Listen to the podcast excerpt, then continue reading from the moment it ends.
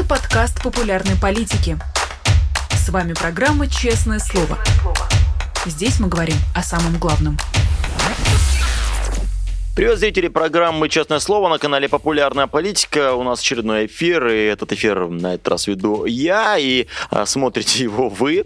А, и благодарен каждому, кто открыл этот, а, это видео, тем, кто поставил лайк, и вдвойне благодарны тем, кто стал патронами нашего канала. Эти добродушные люди сканируют вот такой же QR-код, который видите на экране. Благодаря этому а, мы существуем, мы их благодарим, и кто эти люди, а, можете увидеть сейчас на экране, да, вот такая бегущая строка идет. Так что патронами становитесь становитесь настолько благодарны, что всегда прям в первые же секунды со- сообщаем о том, как мы их любим. Будьте патронами нашего канала. А, основную самую а, информацию, такую обязательную программу я исполнил. Время переходить а, к теме нашего эфира. Тема нашего эфира, а, скажем так, в целом ее обозначим спорт и политика. И говорить сегодня об этом будем со спортивным комментатором, журналистом Александром Шмурновым. Александр, здравствуйте. Добрый день, Дмитрий. Здравствуйте всем. Да, Александр, ну, э, тема...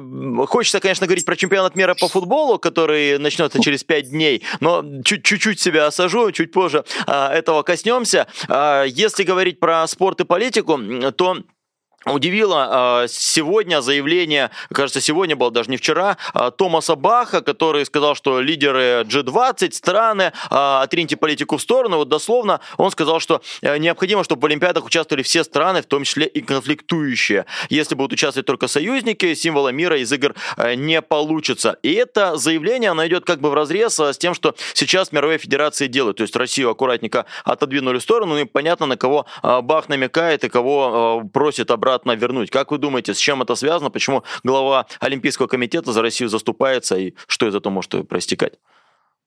Дмитрий, к сожалению, вы неправильно прочитали интервью Баха. Я прочитал полностью и э, как бы заявление, и последующие его комментарии, в частности, большое интервью для итальянских журналистов, для карьеры БЛСР. А, он этого не говорил. Mm-hmm. Бах дословно сказал следующее. То, что э, вы почему-то интерпретировали как понятно, на кого он намекает.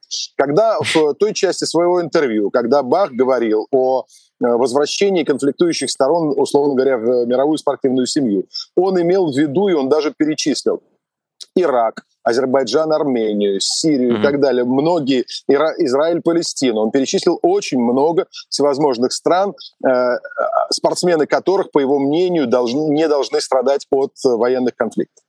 Отдельный разговор шел об Украине, и он сказал, что по-прежнему Олимпийский комитет э, выражает полную поддержку спортсменам Украины, которые должны соревноваться, должны иметь э, равные права с другими, несмотря на то, что они страдают от конфликта. Совершенно отдельный разговор был о России. Внимательно процитирую вам, что сказал Ричард Бах. Он сказал следующее. Российские атлеты, я цитирую, Российские атлеты не начинали этой войны. Мне очень печально было читать в переводах российских изданий, где были слова Баха заменены на «российские атлеты не начинали этого военного конфликта или этой специальной операции». Он не говорил слов «конфликт» и «военная операция». Он сказал «российские атлеты не начинали этой войны».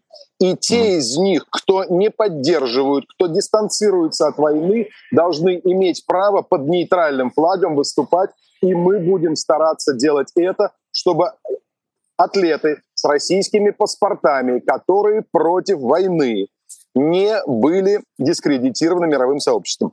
Речь ни словом не шла о возвращении России в олимпийскую семью. Только о российских атлетах, которые откровенно против войны. Поэтому, пожалуйста, не тиражируйте то, чего он не говорил, и то, что пропагандисты бросились тиражировать сейчас в России. Да, вы правы, я в каком-то смысле попался на эту удочку, потому что новость мне попала благодаря там, да, этим вкладкам, где я читаю там пропагандистов, и действительно у них такая сегодня карнавал, что они говорят, что нас уже скоро вернут, вот и бах там за нас, и э, бах с нами. Но здесь, да, чтобы э, было понятней, э, скорее речь идет о том, что под нейтральным флагом э, вернуть спортсменов могут, если ну, отбросить все лишнее.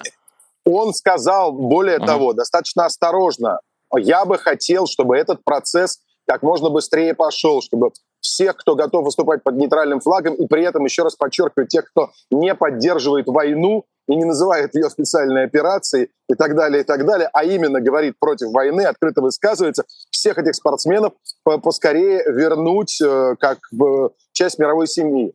Но невозможно Россию сейчас с ее флагом и с ее правительством возвращать в мирный процесс. Это не очевидно, что Россия ведет войну. Она не может пока вернуться до тех пор, пока не сменится ее курс, ее правительство. Я абсолютно уверен, что именно такова парадигма. Это, конечно, не уточнял Бах. Он не говорил, давайте снимайте Путина, и тогда мы вас вернем. Нет. Но это очевидно, что никаких заявлений о скорейшем возвращении России с ее флагом и с ее правами прежними, да, которых она сейчас поражена, не идет и идти не может. Бах это несколько раз подчеркнула свое отношение и решение Олимпийского комитета в, в марте принятые, да, все это он подчеркнул и сказал, что все это остается на прежнем уровне и э, как бы в прежних рамках. Поэтому пропагандистский этот э, радостный вой, он очень, конечно, будет слышен громко несколько дней, пока разъяснения, вот, которые я пытаюсь вам дать, э, не uh-huh. дадут еще более четко представители Олимпийского комитета. Так что это надо понимать, никакого возвращения нет и пока, конечно, быть не может. А вот э, очень часто, когда говорят про главу Олимпийского комитета, ему припоминают э, связи, его хотят там в чем-то уличить, у него есть там какие-то контакты с Алишером Усмановым, который возглавлял э, Федерацию фехтования, вот у них есть там совместные фотографии, где они э, пожимают друг другу руки. Вами он был замечен как такой лоббист э, российских интересов, и возможно ли сейчас э, лоббистом российских интересов быть в спорте?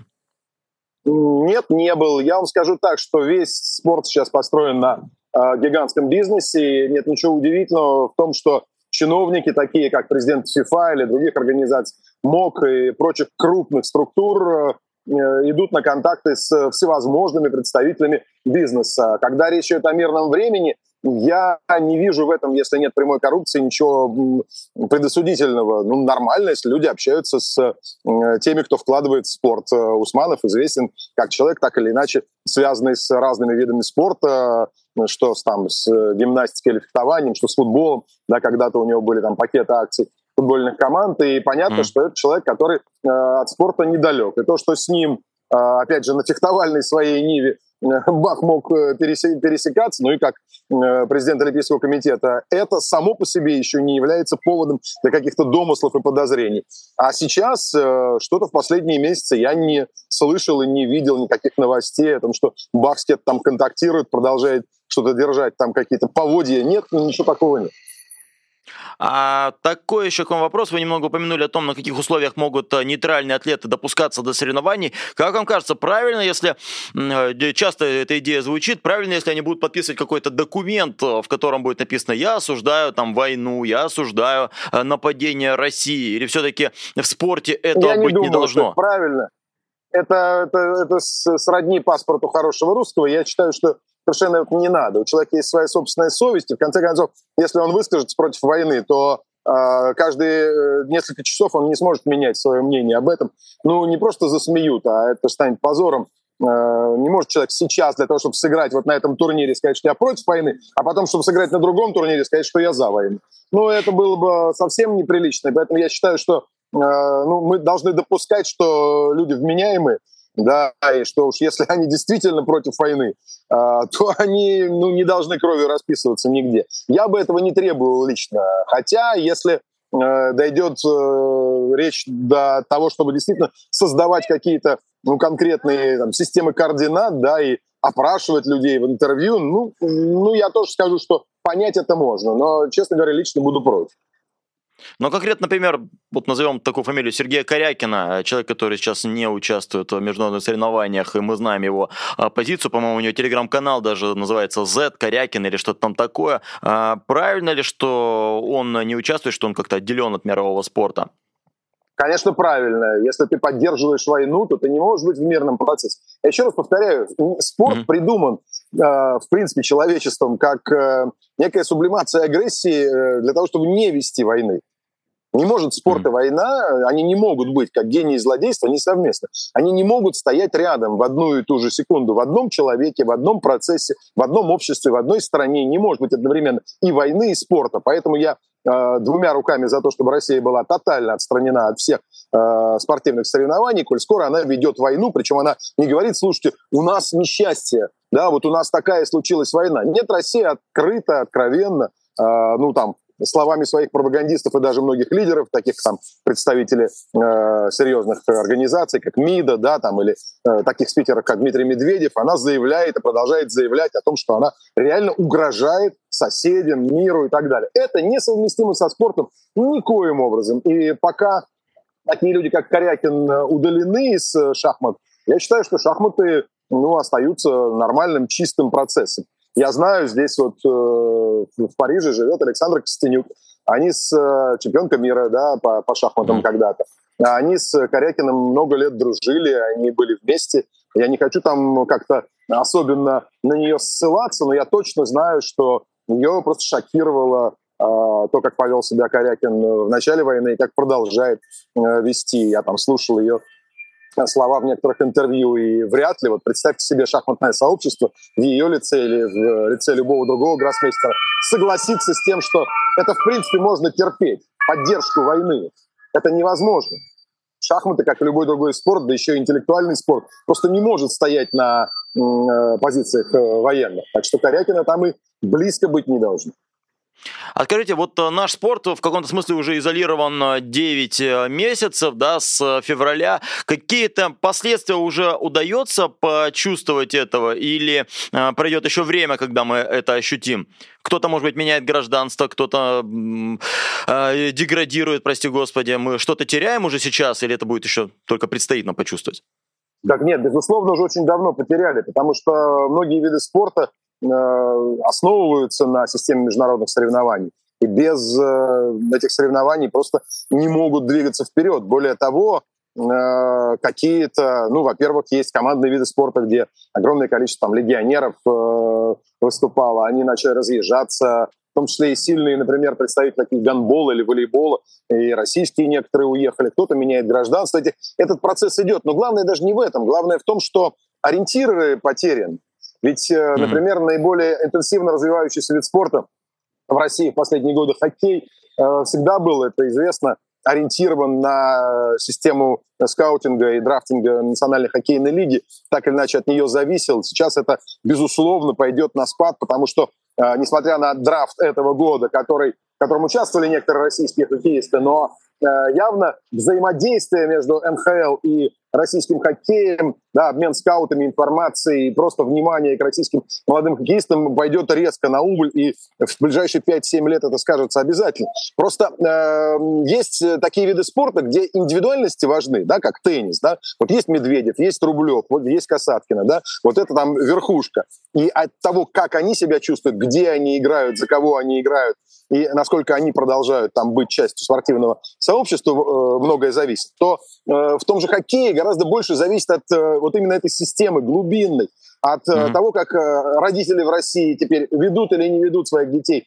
в хоккейные секции, потому что они потеряли ориентиры. В принципе, нужен ли спорт сейчас, или люди заботятся о том, чтобы там мальчишка 18 лет, прежде всего, Э, не попал э, под раздачу и не оказался там в армии, а уж где он там будет э, играть и во что, это вторая мысль у родителей. Ну, просто по-человечески, по-философски, если рассуждать, очень многие вещи потеряны из-за войны, которая ведется, причем ведется открыто, не на уровне конфликта. Это пропагандистам кажется, что это конфликт. А всему миру давно понятно, что это война. Я еще раз хочу вернуться к началу нашего разговора да. а, о том, что вот эта очень позорная история когда сайт, например, который я когда-то возглавлял, публикует новость, э, цитирует Баха и пишет там э, специальная военная операция. Вместо война, а он произнес война. Тогда не цитируй, не лги. Не надо цитировать Баха, да еще и перевирать его слова и подводить под э, другую базу, да еще и врать, что он сказал э, военный конфликт. Он не говорил военный конфликт, он говорил война. Да, передаем привет этому сайту, тоже иногда его читаю и стыдно. Раньше читал чаще, потому что читать было приятней. А, немного отходя от общей темы спорта к конкретике, давайте вот про футбол хочется поговорить немного. А, понятно, что Россия изолирована, Россия не будет на чемпионате мира по футболу и на чемпионате Европы по футболу в будущем тоже не будет. И а, сейчас возобновились разговоры о том, что ну раз нас заблокировали, а давайте, раз такая пьянка, крымские команды мы примем, и команды из Донецка, и команды из Луганска, нам уже ничего э, не мешает, и говорят, надо это делать. Вот можете нашим зрителям, я-то, в принципе, если честно, знаю, а, чем это грозит. Чем грозит, если сейчас крымским командам дадут играть в чемпионате России, присоединят их, что тогда мы теряем? Потому что э, стороннему зрителю кажется, уже ничего не теряем, по большому счету. Дмитрий, я не хочу об этом говорить. Если вы упали в выгребную яму и думаете, что ну раз я упал в выгребную яму, дай глотну, что ли, несколько раз. Да нет, хочется выбраться оттуда, а не глотнуть еще несколько раз. Это а, совершенно отвратительная позиция. Теперь давайте... Ну все, тогда вы не на 10 лет, а на 50 лет себя вычеркните. Ну включайте Крым, включайте. Тогда 50 лет не будет российского спорта. А так есть шанс, что через э, 2-3 года э, все вернется. Ну, чем дальше в лес, тем больше дров. Ну, ну, это совершенно невозможно. Это не мысль моя позиция, я даже обсуждать ее не хочу. Э, это, это не смешно, а очень печально, что люди говорят такое. Ну, хорошо, раз уже мы отдали Херсон, так давайте бросим четыре ядерные бомбы. Ну, слушайте, перестаньте даже думать об этом. Перестаньте говорить о крымских командах в чемпионате России. Не хочу даже думать. Хорошо. А, просто, да, это, э, эту тему обсуждают там примерно месяц, другой. Есть, э, вы знаете, э, люди, которые вроде как из политики, но они прописались на спортивных передачах, вроде там Единоросса Романа Терешкова, и они ругаются, говорят, как это так, мы можем отворачиваться от российских команд. Но там я, ну, для, для зрителей, на всякий случай, вместо Александра поясню, что, да, действительно, нам, нам будет еще хуже. Какое-то взаимодействие с ФИФА, которое еще продолжается, и какие-то намеки от них, что нас могут куда-то вернуть, оно закончится навсегда. И, насколько я понимаю, даже фина- финансовые потоки еще какие-то идут от FIFA, они могут прекратиться, правильно же говорю? А с другой стороны, а с другой стороны, пусть они принимают эти решения. Легче иллюстрировать, понимаете, после, когда все вернется, легче разбираться. Потому что уже когда человек э, перешел все грани э, мерзости, то, ну, собственно, не надо спрашивать его, где он был э, эти 9 месяцев. Он был на такой стороне зла, что он сразу получит... Э, хотя, в принципе, этот Терешков, по-моему, наговорил уже и без того на э, всемирный бан на все оставшееся время, как только Россия превратится в э, нормальную страну. Да, если э, продолжая, да, э, эту тему окунания в выгребную яму, если хотите вы окнуться в выгребную яму, напишите, не знаю, в поисковике Роман Терюшков про спорт или Роман Терюшков на э, ток-шоу на Матч ТВ, и там можете прочитать действительно какой-то дикий поток ада. Это депутат Единорос, который приходит в какие-то спортивные шоу и выдает там какое-то свое экспертное мнение. В общем, довольно жутко. Давайте там всех заблокируем, давайте все признаем, что война это была прекрасна, та, которая идет сейчас. Скажите, мы начали разговор, я точнее начал с того, что пять дней до чемпионата мира по футболу, и кажется, да, в какой-то другой жизни или две или три жизни назад был чемпионат мира по футболу 2017 года в Москве. Что-то осталось хорошее от этого чемпионата мира, кроме грустных воспоминаний? О том, что он у нас был, вот это самое наследие, про которое так много говорил Виталий Мутко, сейчас оно до нас дошло, и что-то еще есть, или уже, уже все? Да нет, почему же? Э, просто оно сейчас так же, как и все остальное, э, многие как бы линии, э, линии напряжения российского общества, они все замерзли сейчас, да? А, научное, культурное, они просто в периоде оледенения находится. То же самое и со спортом происходит. А наследие никуда не денется. Когда разморозка произойдет, то mm-hmm. стадион в Нижнем Новгороде прекрасный стадион, я считаю, а, на котором сейчас играет там команда с новым спонсором. Мне это как факт интересно, просто если бы э, вся система не была снаружи заморожена. А то, что там в Самаре появилось больше шансов, да, условно говоря, в Екатеринбурге, не благодаря стадиону, и благодаря просто, ну, скажем там, инвестициям, взаимоотношениям, да, больше развивать э, спорт. Нет, чемпионат мира, безусловно, вдохнул тогда жизнь в спортивную и футбольную систему российскую. Конечно, хотелось бы, чтобы иначе все это развивалось. Прежде всего, чтобы была программа развития молодежи, как э, в Германии, например, в 2000-м там были тренировочные центры. Ну, все об идеализме сейчас говорим. Но сам факт того, что чемпионат мира прошел, его отменять и его пользу для э, России на тот момент и пользу, которую может принести в будущем, когда, опять же, все станет хорошо, нельзя ни в коем случае дискредитировать. Это был хороший чемпионат мира, у него были свои минусы, как у любого, как у чемпионата мира, который стартует в Катаре. Здесь я знаю многих французов, которые не собираются смотреть, потому что они против самого факта проведения чемпионата мира в Катаре. И там против правил, которые там введены. Ну, у них такая вот своя социально-гражданская позиция. Но их немного, там 5-10%. Всегда есть люди, которые чем-то недовольны. Что было в Бразилии в момент открытия чемпионата? Помните, что в Сан-Паулу были какие жуткие митинги, демонстрации, как чемпионат мира использовали, условно говоря, профсоюзы или кто-то еще для политической борьбы. У чемпионата мира в России были свои э, проблемы, конечно, на фоне вот этой заморозки общества он проходил. Тем не менее, он очень многое сделал для э, обычных людей, людей в провинции, и в том числе с инфраструктурной точки зрения аэропорты построены, ну, в конце концов, многое было сделано. И это не пропадет. Но опять же, когда все оттает.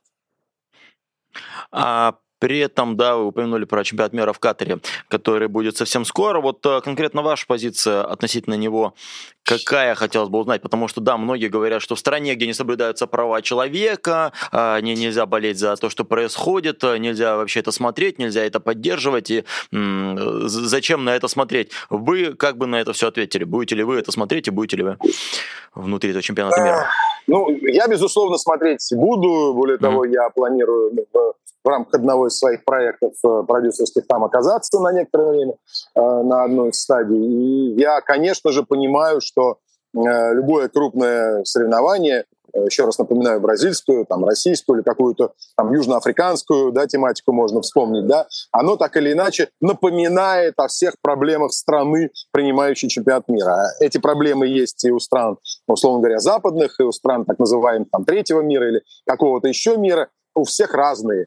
Но говорить, что э, конкретно сейчас Катар чем-то, э, ну, как бы настолько себя дискредитировал, что не имеет права на мировой форум, я бы не стал. Мне кажется, что деньги, вложенные в спорт, э, деньги, вложенные в там, футбольные академии, в опять же, внутреннюю инфраструктуру и в организацию турнира достаточны для того, чтобы к этому турниру отнестись действительно как к мировому форуму, а не как к какой-то там демонстрации а, отсутствия прав человека. Это все ну, сложный вопрос, безусловно, и внутренняя политика, и международная, и то, что у Катара даже внутри арабского мира есть свои гигантские проблемы, такие внутренние баны, да, взаимные, ну, это есть, но я не вижу сейчас в чемпионате мира, я пока там не окажусь, и пока, может быть, не пойму дополнительных это внутренних Э, аргументов. Я не вижу этого чемпионата мира, скажем так, противопоказаний. Я собираюсь к нему отнестись как к любому чемпионату мира, так к великому большому мировому событию, крайне меня интересующему. Да. Я, пожалуй, остановлюсь на том, что тоже не, не выработал свою позицию, но пропустить матчи э, это как-то э, тяжеловато. Чемпионат мира не, не так часто бывает э, все-таки. Через 4 года, когда будет какой-нибудь правовой стране, э, да, уже много что пройдет, и многие кто закончит карьеру. А, опять же, если говорить о футболе, в российский чемпионат футбольный, э, уже отразилась на нем вот эта вот блокировка мировая? Как, э, как он выглядит? Сейчас, я так понимаю, что э, впервые да, в истории там, в 21 веке всего два э, футболиста из российского чемпионата поехали на чемпионат мира. Так, ну, так мало не было никогда. А в целом, производит ли российский чемпионат грустное впечатление? Если да, то почему? Ну, скажем так, более грустное, потому что понятно, что у него нет исхода в ближайшее время. Mm-hmm. Чемпионат все равно проводится для того, чтобы ну, как бы расширять систему координат. Ты не можешь играть только первенство водокачки э, и знать, что никогда в жизни у тебя больше ничего не будет. Ты должен, выиграв одно соревнование, да, вот условно говоря, ты ребенок, тебе 10 лет, ты начинаешь соревноваться на уровне класса, ты хочешь выиграть чемпионат школы, чемпионат района, потом стать, условно говоря, чемпионом города, мира и Олимпийских игр, правда? И в этом логика любого спортсмена, любого спортивного события, соревнования и так далее. Если чемпионат э, в закрытой стране проходит, то он как бы является э, полноценной вершиной и дальше не, не может развиваться. Это, конечно, его ограничивает сверху. И этот предел, да, как сказали в математике, он очень печален. То, что Россия сейчас и ни сборную, ни клубы на европейском уровне не может э, содержать, представлять и развивать, это, конечно, э, жесткое ограничение. Безусловно, оно скажется. Ну, в этом году, по-моему, уровень сильно не упал, так слегка упал, процентов на 20, на 30. Но ведь самое это главное, что э, футбол как инструмент, институт – человеческий, он очень важен именно как э, средство обмена средство взаимного проникновения. Мы же всегда болели и за сборную, и за клубы, интересовались тем, что происходит в мире, понимая, насколько мы часть его. Когда ты отгораживаешься от мира, ну как это дойдет ведь до анекдота про Северную Корею, которая сыграла на чемпионате мира 2006, э, проиграла Португалии 0-7, после чего тренер был отправлен в лагерь, э, и не в пионерский. А, и через 4 года Корея никуда не попала, а в Корее показали сюжет, что они выиграли чемпионат мира, в том числе обыграли Португалию 7-0, то есть вернули ей должок. Хотя там никакой Кореи не было. Ну, вот сюжет же можно сделать на студии. Правда, они его сделали. И если до этого дойдет, ну, какой будет тогда у нас э, чемпионат? Сейчас пока мы на э, первых ступенях этой чудовищной лестницы. Но то, что люди разъезжаются, то, что интереса к этому нет, нет обмена трансферного, нет обмена Э, ну, скажем так, творческого. В конце концов, и тренеры, и футболисты, которые играют, смотрят другой футбол, они совершенно по-другому в нем себя чувствуют. Это касается не только футбола, мы уже говорили с вами про хоккей, про любые mm-hmm. виды спорта. Спорт — мировая история. Спорт не может быть закрытой а, историей. А возвращаясь к чемпионату мира, хочу вам сказать, что следующий пройдет в Канаде, США и Мексике. То есть в странах, имеющих разный уровень демократичности и вообще очень сложные взаимоотношения. И вот это как раз очень будет хороший показатель того, что чемпионат мира вне политичен и вне э, границы, даже где-то вне социальных слоев и их взаимоотношений. Потому что между Мексикой и США, вы понимаете, какие непростые э, существуют э, э, контакты. Но, тем не менее, там будет чемпионат мира в трех, э, ну, скажем, в двух разных э, типах стран. В Мексике и в североамериканских, э, Канаде и США. Забавно, что э, про чемпионат мира, который будет через 4 года, я э, прочитал на днях, э, Владислав Радимов сказал, что Россию не допустят, кто не знает, бывший футболист, капитан «Зенита» футбольного, он сказал, что Россию, скорее всего, постараются не допустить на чемпионат мира в Америке, потому что вот американцы нас не любят, и, и, и они сделают все, чтобы нас не пустили. Не знаю, как у вас, у меня это вызвало гомерический хохот, потому что ну, те американцы, которые нас не любят, до сих пор терпят у себя российских хоккеистов, совершенно спокойно НХЛ благодаря им существуют. Не знаю, так я передаю ну, привет Владиславу Радимову. Это Он это сказал на Матч ТВ. Это, это просто глупость, э, чудовищная глупость.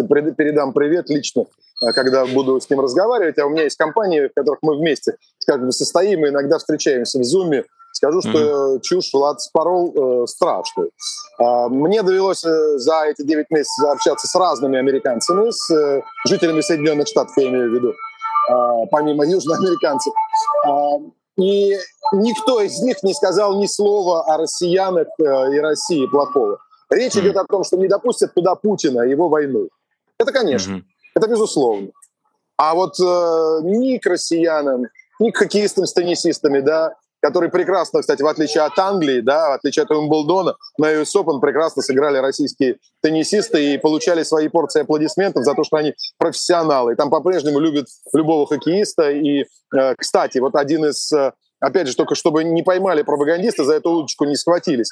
Одна из новостей минувшей недели о том, что Кубок мира по хоккею будет перенесен, э, потому да. что сомневаются в возможности полноценного его проведения в нынешних условиях. Именно потому, что российские хоккеисты, уже состоявшиеся, те там 70 или сколько человек, которые играют э, ведущие роли в клубах НХЛ, они нужны мировому хоккею. Но не Путин и не война.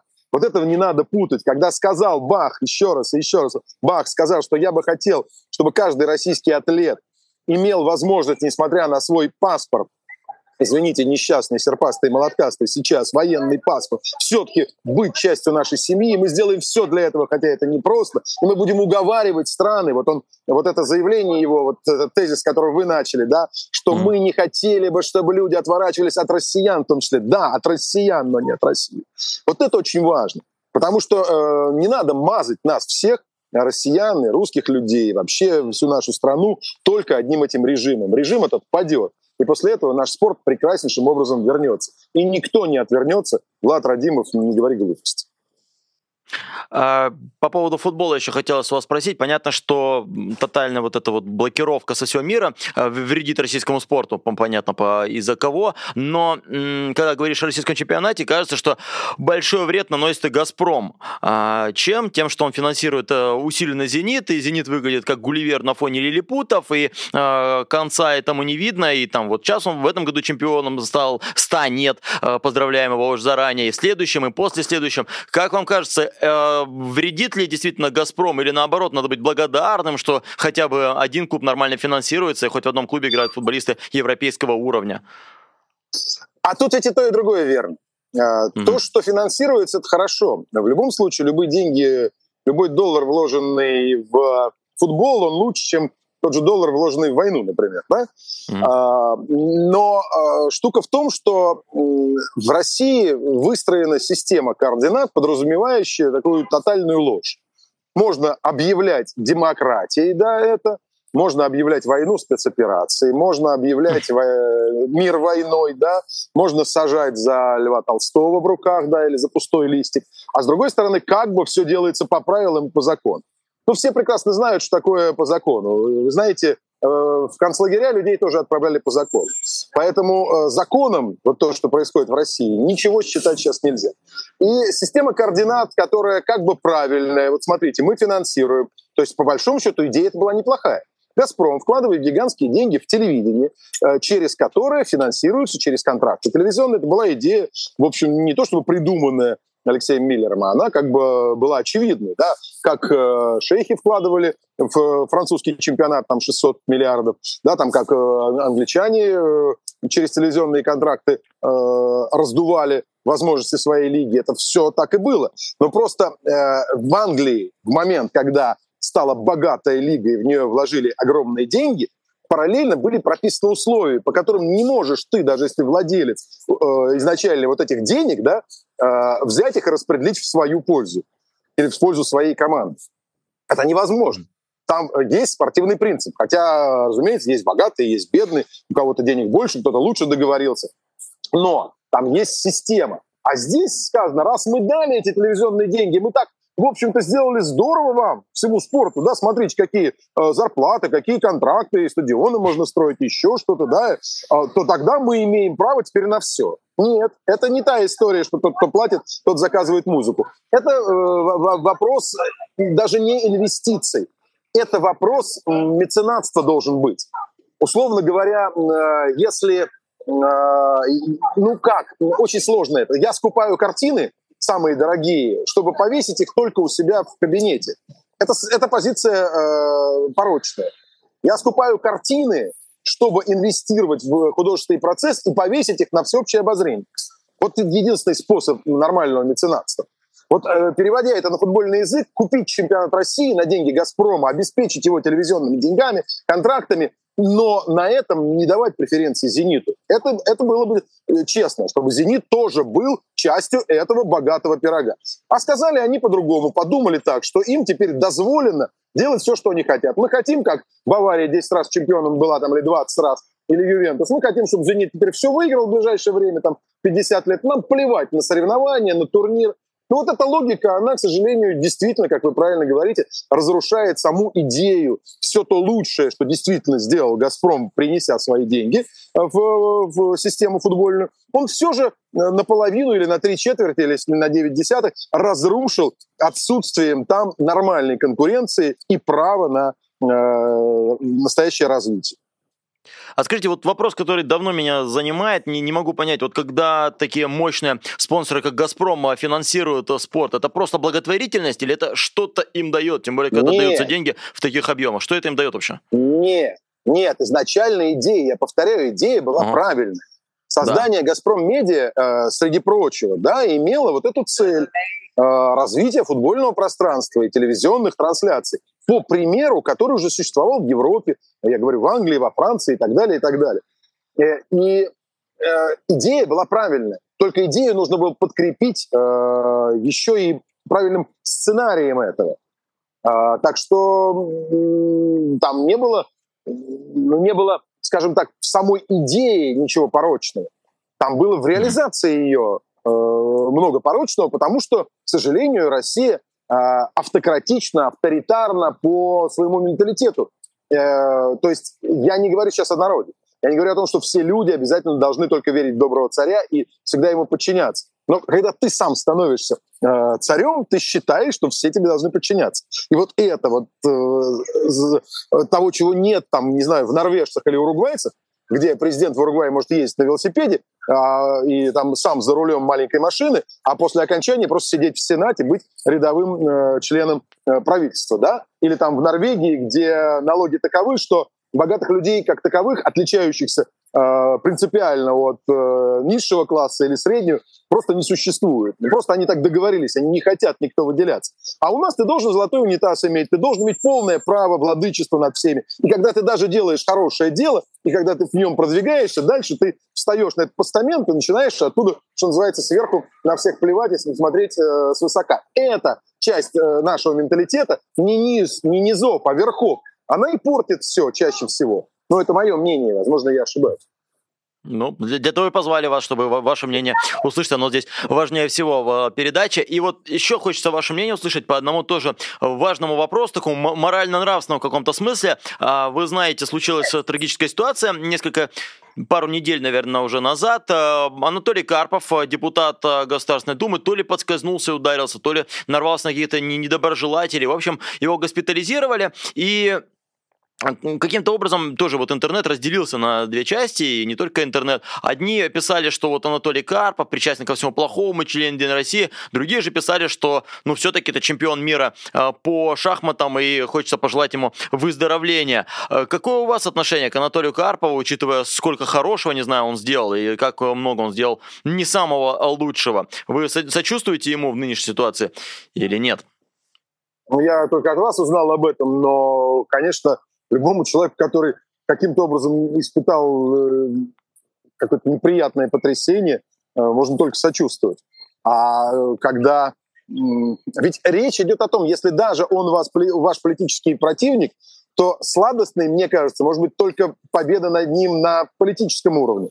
Uh-huh. А пожелать вашему противнику э, оступиться, ну, это очень низкое чувство. Но даже если переводить просто на спортивные рельсы, Э, нормальный, высокий спортсмен, да, по-настоящему э, высоко относящийся к своей профессии, к своей жизни, никогда не скажет, что он хочет сыграть с командой, в которой половина дисквалифицирована, половина травмирована. Он хочет сыграть Там... с сильнейшим и его обыграть. Это невозможно Там понимаете, какая людям... штука? То есть ну, Извините, что перебью, просто хочу чуть в другую сторону вывернуть. А, когда говорят, что вот Анатолий Карпов, а, и а, вот он в больнице, и там выкарабкается или нет, говорят, ну, как вы можете соболезновать ему, он же там депутат Единой России, но он же все-таки, извините, чемпион мира по шахматам. Да, ну, вот просто вас хочется Дмитрий, спросить... Ну... Да. Вас хочется спросить о том, что э, может ли, можно ли э, болеть, не знаю, за спортсмена и переживать за спортсмена как за спортсмена, если он уже там глубоко в Единой России, если он студент в Государственной Думе. Можно ли вообще желать ему чего-то хорошего? Дмитрий, как за спортсмена нельзя, а как за человека можно. Это совершенно разные вещи. Еще ну, если Карпов говорю, играет на, если Карпов играет на каком-то ветеранском турнире, не знаю, с э, кем-нибудь там, с Гельфандом или с э, Камским, э, вы думаете, нельзя за него болеть, потому что он член Единой России? Ну, ну там я буду болеть за Гельфанда, да. А когда человек в больнице, я буду болеть за, за то, чтобы он выкарабкался. Я не знаю, как даже это разделить и как это еще вам глубже объяснить, но это так.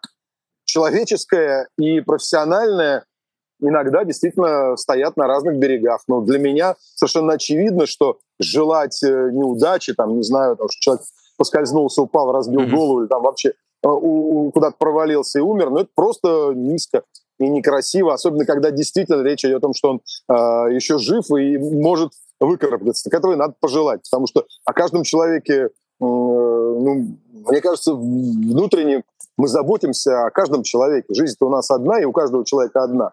Если он, э, еще раз говорю, наш соперник, есть же ну, такие даже негласные правила, даже военные, когда mm. только садисты могут их нарушать. Нельзя э, нарушать человеческих, гуманистических законов в своей душе, прежде всего. Этого нельзя желать. Поэтому я не понимаю тех, кто э, так или иначе желает зла человеку, ну, может быть, когда-то совершившим э, что-то не, неблаговидное, но в конце концов, это же не преступник очевидный, который э, сидит на скамье подсудимых. Но в конце концов, mm. давайте вспомним окончание Второй мировой войны и отношение Германии к э, среднему офицерскому составу или солдатам, которые э, служили не в гестапо, не в СС, а в вермахте. Ну, подумайте об этом немножко на досуге. Э, как отнеслась Германия, как она разделяла, кстати, как она тогда разделяла людей по родам войск и по паспортам Э, условно говоря, хороших немцев. Это очень тяжелый процесс. Как после войны э, брать и э, разделять друг друга. Кто во что поверит, кто с кем будет на одной стороне, кто простит кого, кто кому поможет. Но главное, надо этим свойством обладать, желанием людям помогать. И особенно, когда люди находятся в критической ситуации. Еще раз повторяю, вы мне странный, мне кажется, вопрос задали. У меня даже нет сомнений в том, что э, конкретно в данном случае Анатолию Карпову надо пожелать э, выздоровления, а потом можно продолжать с ним спорить как с политическим противником.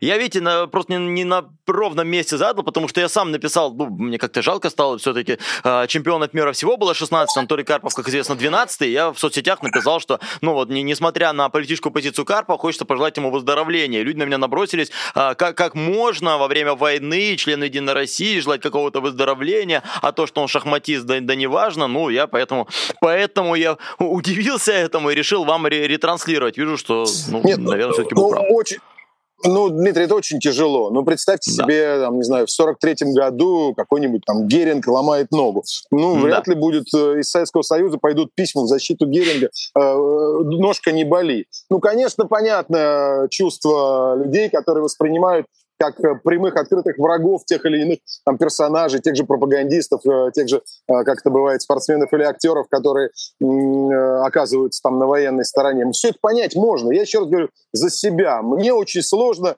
не желать выздоровления кому бы то ни было. Mm-hmm в принципе. Вот если человек заболел, человеку плохо, человек пострадал, то первое, э, хочется пожелать ему выздоровления, а дальше уже разбираться в наших с ним э, противостояниях. Это просто э, абсолютно как бы, человеческая позиция. Хотя и понять тех, кто вот себя так ведет, да, тех, кто вам ответил, ну, наверное, можно, у них другой темперамент, другое э, мировоззрение. Ну, давайте к ним тогда отнесемся спокойнее к их мнению.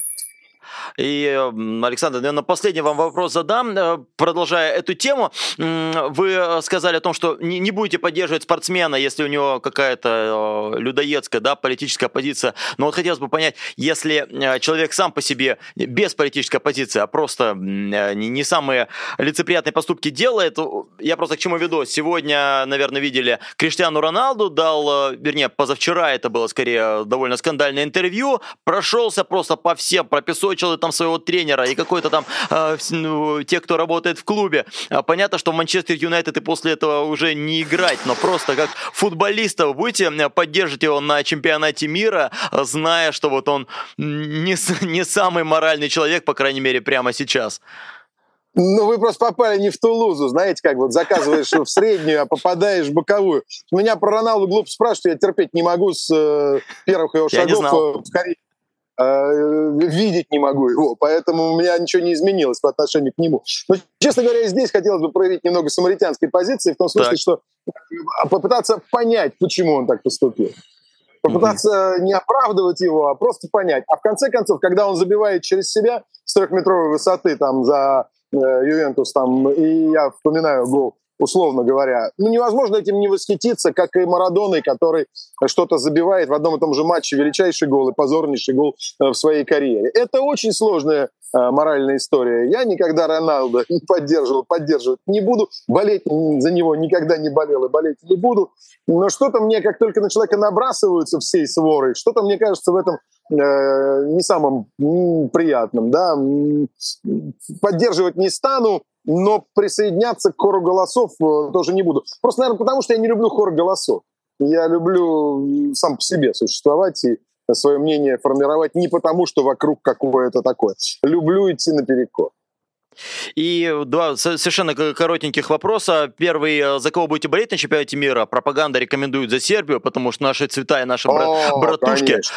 Вот, смотрите, классный вопрос а, получился, потому что... Один есть. А, я болею за свои, за свои э, сборные, за которые болею всю жизнь, mm. за Голландию, за Уругвай. У mm. каждой этой истории есть э, такая глубокая юношеская подоплека. Э, болею за них и буду болеть. Э, они очень здорово играют сейчас. И за Сербию, кстати, я тоже буду болеть, но не потому, mm. почему говорят пропагандисты, а потому что мне ужасно нравится это поколение. Ну, во главе с э, Сергеем Миленковичем Савичем, но не только, а, абсолютно все и нападающие, которые совсем недавно играли там в немецком чемпионате средние роли, а сейчас там один здесь, другой там. В Ювентусе прекрасно играют сразу двое. А, один попал в Реал, потом дальше пошел. Полузащита, которая играет в серии А.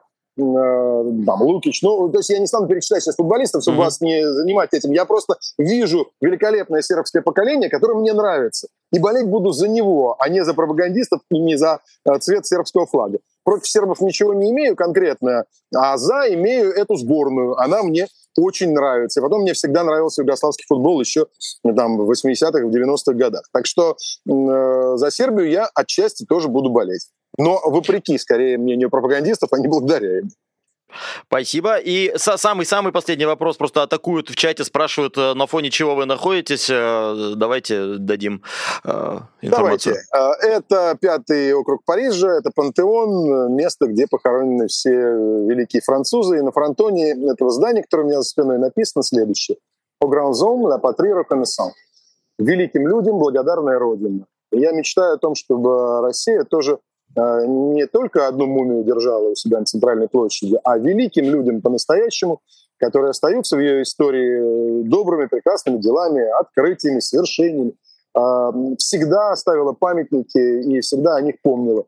Чем глубже ты стоишь э, ну, как бы на своих основах настоящих, истины, тем лучше. А когда мы каждые полвека сносим одно, что-то страшное стираем, да не дотираем до конца, и не имеем э, настоящих каких-то нравственных и глубинных основ, мы и спадаем иногда вот в эти ямы выгребные. Так что великим людям благодарная Родина — это красивая надпись. Э, на ее фоне э, просто приятно постоять и немножко порассуждать. Спасибо. По-моему, эфирически закончили. Александр Шмурнов был у нас в эфире. Ждем его еще. А, ждем его а, почаще. И, конечно, будем следить тоже за чемпионатом мира. А, признаюсь я, что мы тут в редакции в редакции канала «Популярная политика» уже вовсю там делим, кто за кого будет болеть и как мы будем э, смотреть матчи, чего и вам тоже желаю, и желаю вам также становиться спонсорами нашего э, маленького YouTube-канала независимого. Вот Людмила Герки переместилась на э, уровень спонсорства «Новичок», и Юлия Швабович принесла нам 10 поисков злотых, будучи нашим постоянным зрителем и поклонником. Спасибо, Юлия. Спасибо тем, кто смотрел наш эфир с Александром Шмурновым. Пишите вашу критику, пожелания, ваши признания в любви отдельно приветствуется. Спасибо, что смотрите. Это был Дмитрий Низовцев, программа «Честное слово», гость Александр Шмурнов. Посмотрите, если включили в самом конце. А я с вами прощаюсь. Пока-пока. Вы слушали подкаст «Популярные политики». Мы выходим на Apple Podcast, Google Podcast, Spotify и SoundCloud. А еще подписывайтесь на наш канал в YouTube.